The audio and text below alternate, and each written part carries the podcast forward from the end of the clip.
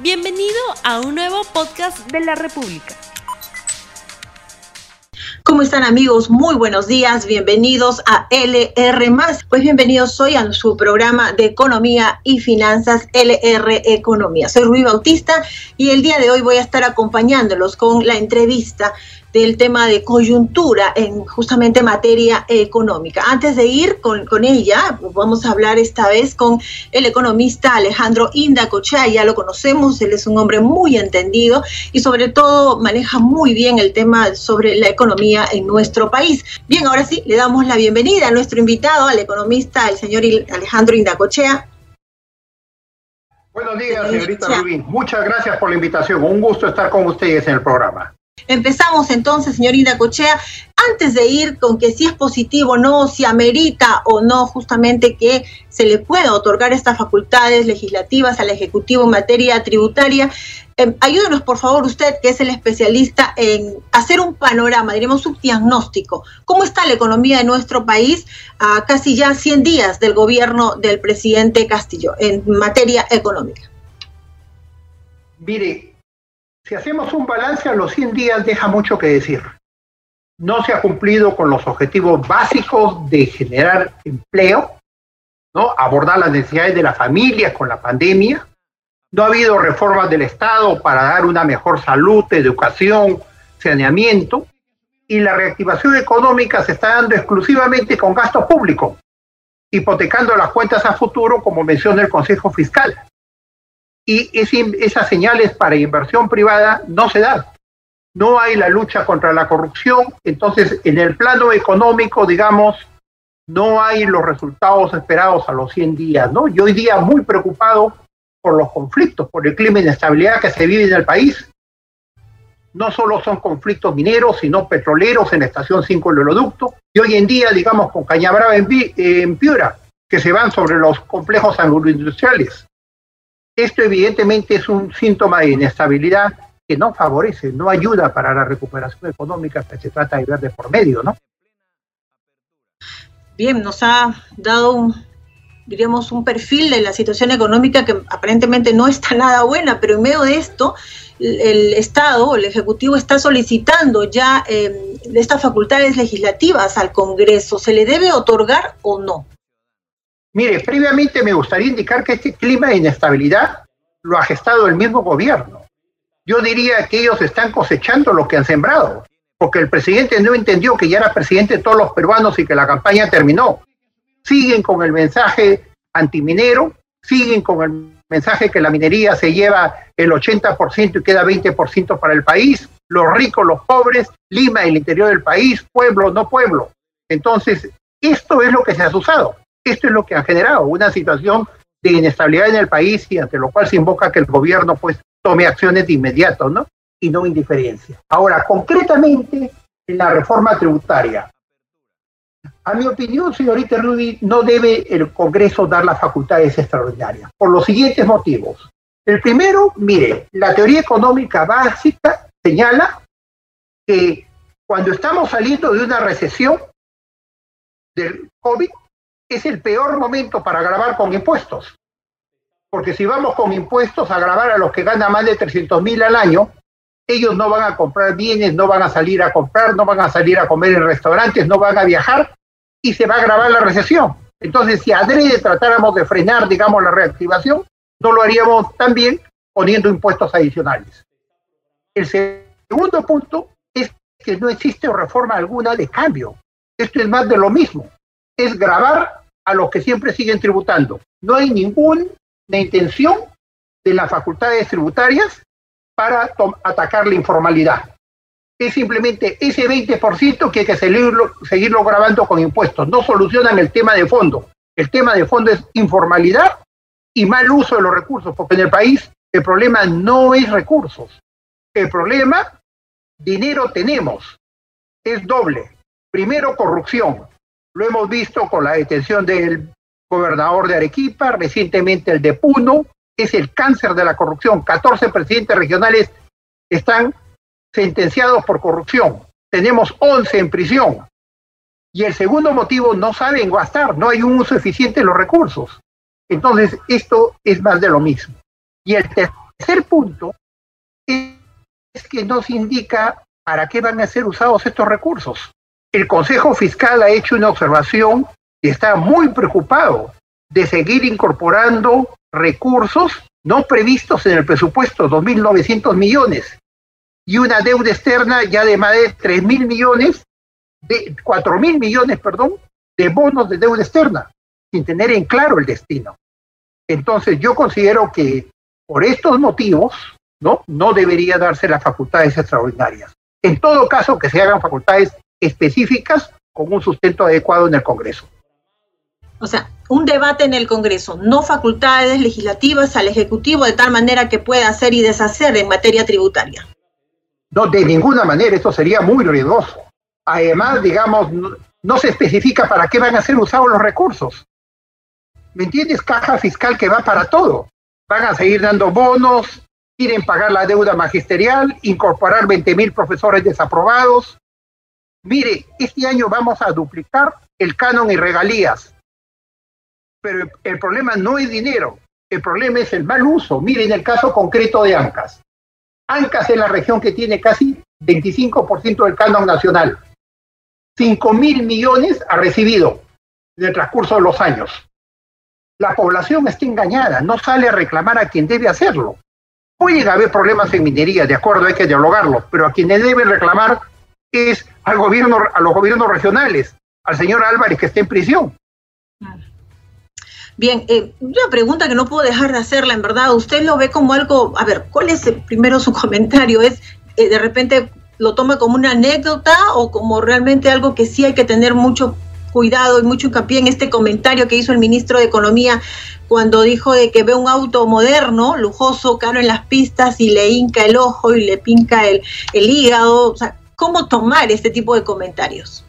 Mire, no quería referirme a ello, pero el otro motivo por el cual no debe ser aprobada esta reforma tributaria es que veo un sentido de revancha, de resentimiento social, de una gran carga ideológica. Y acá vemos que los pregonadores de la igualdad pregonan la igualdad no porque quieran hacerla, darla a todos, sino porque ellos no la tienen. Porque si bien le hinche el ojo, el carro, el carro Lexus que vale 200 mil soles que el ministro tiene, ahí no le hinche el ojo. Entonces, lo que yo veo acá es un sentido de resentimiento social. Mire, de mi parte, yo quisiera que todo el Perú tuviera autos de lujo. Ese sería mi sueño. No guardo resentimiento social. Entonces, un cuarto motivo por el cual no se debe aprobar la reforma tributaria es que es muy peligroso hacerla con un sentido de revancha y resentimiento social.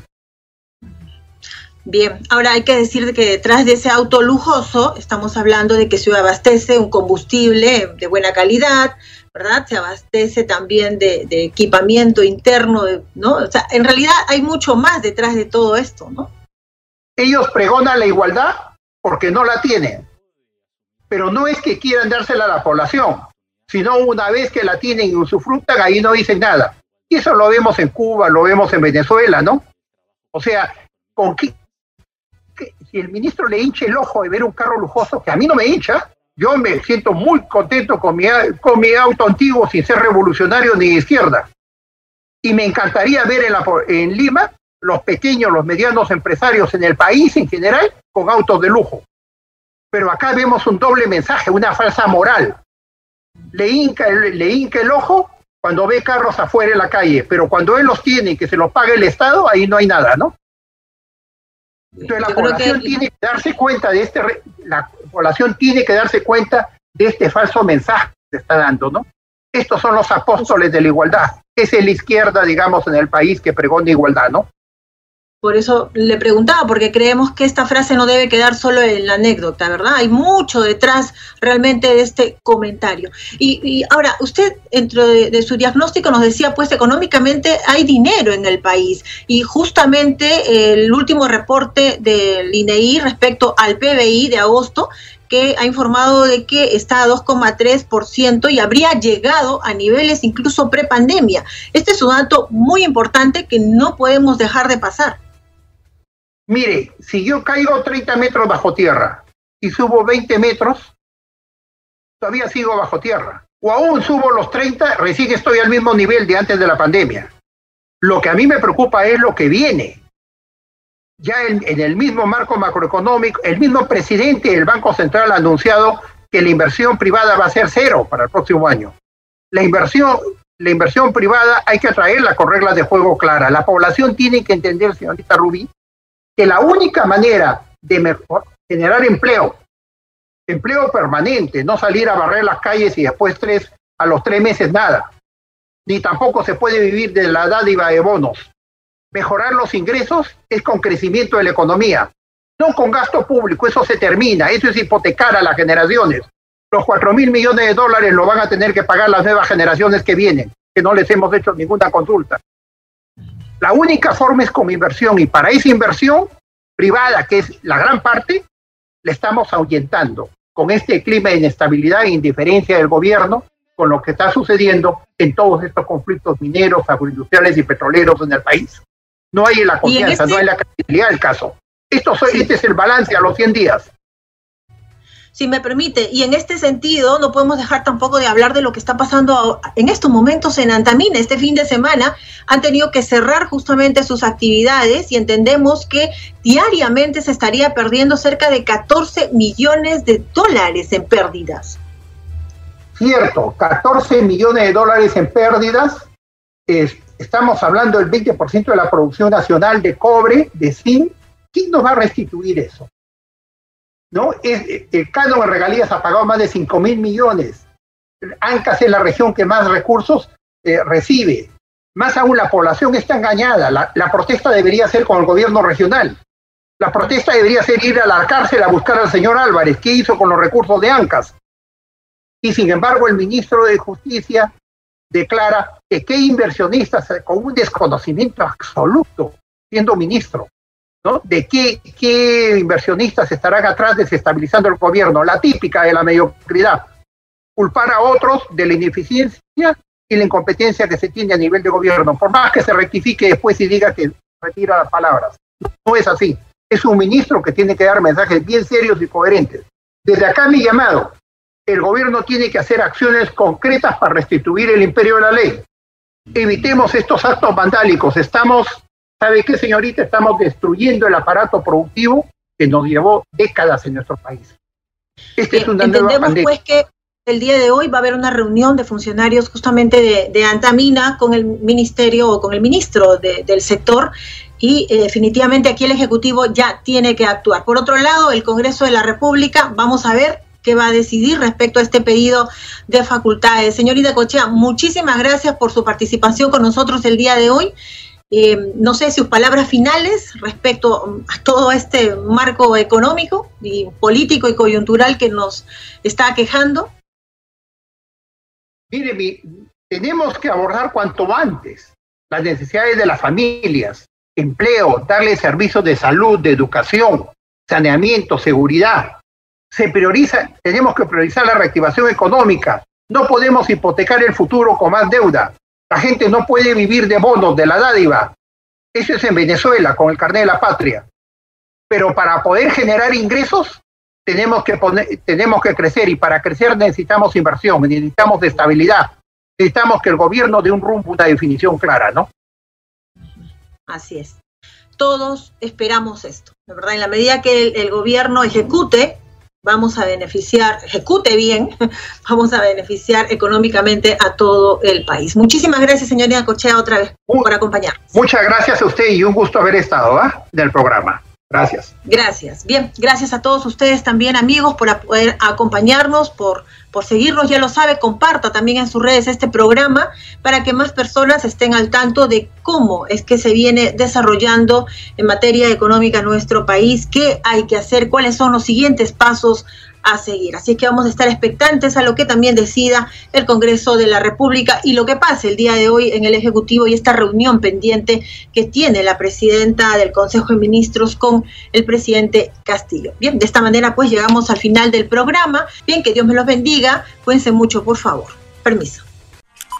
No olvides suscribirte para que sigas escuchando más episodios de este podcast.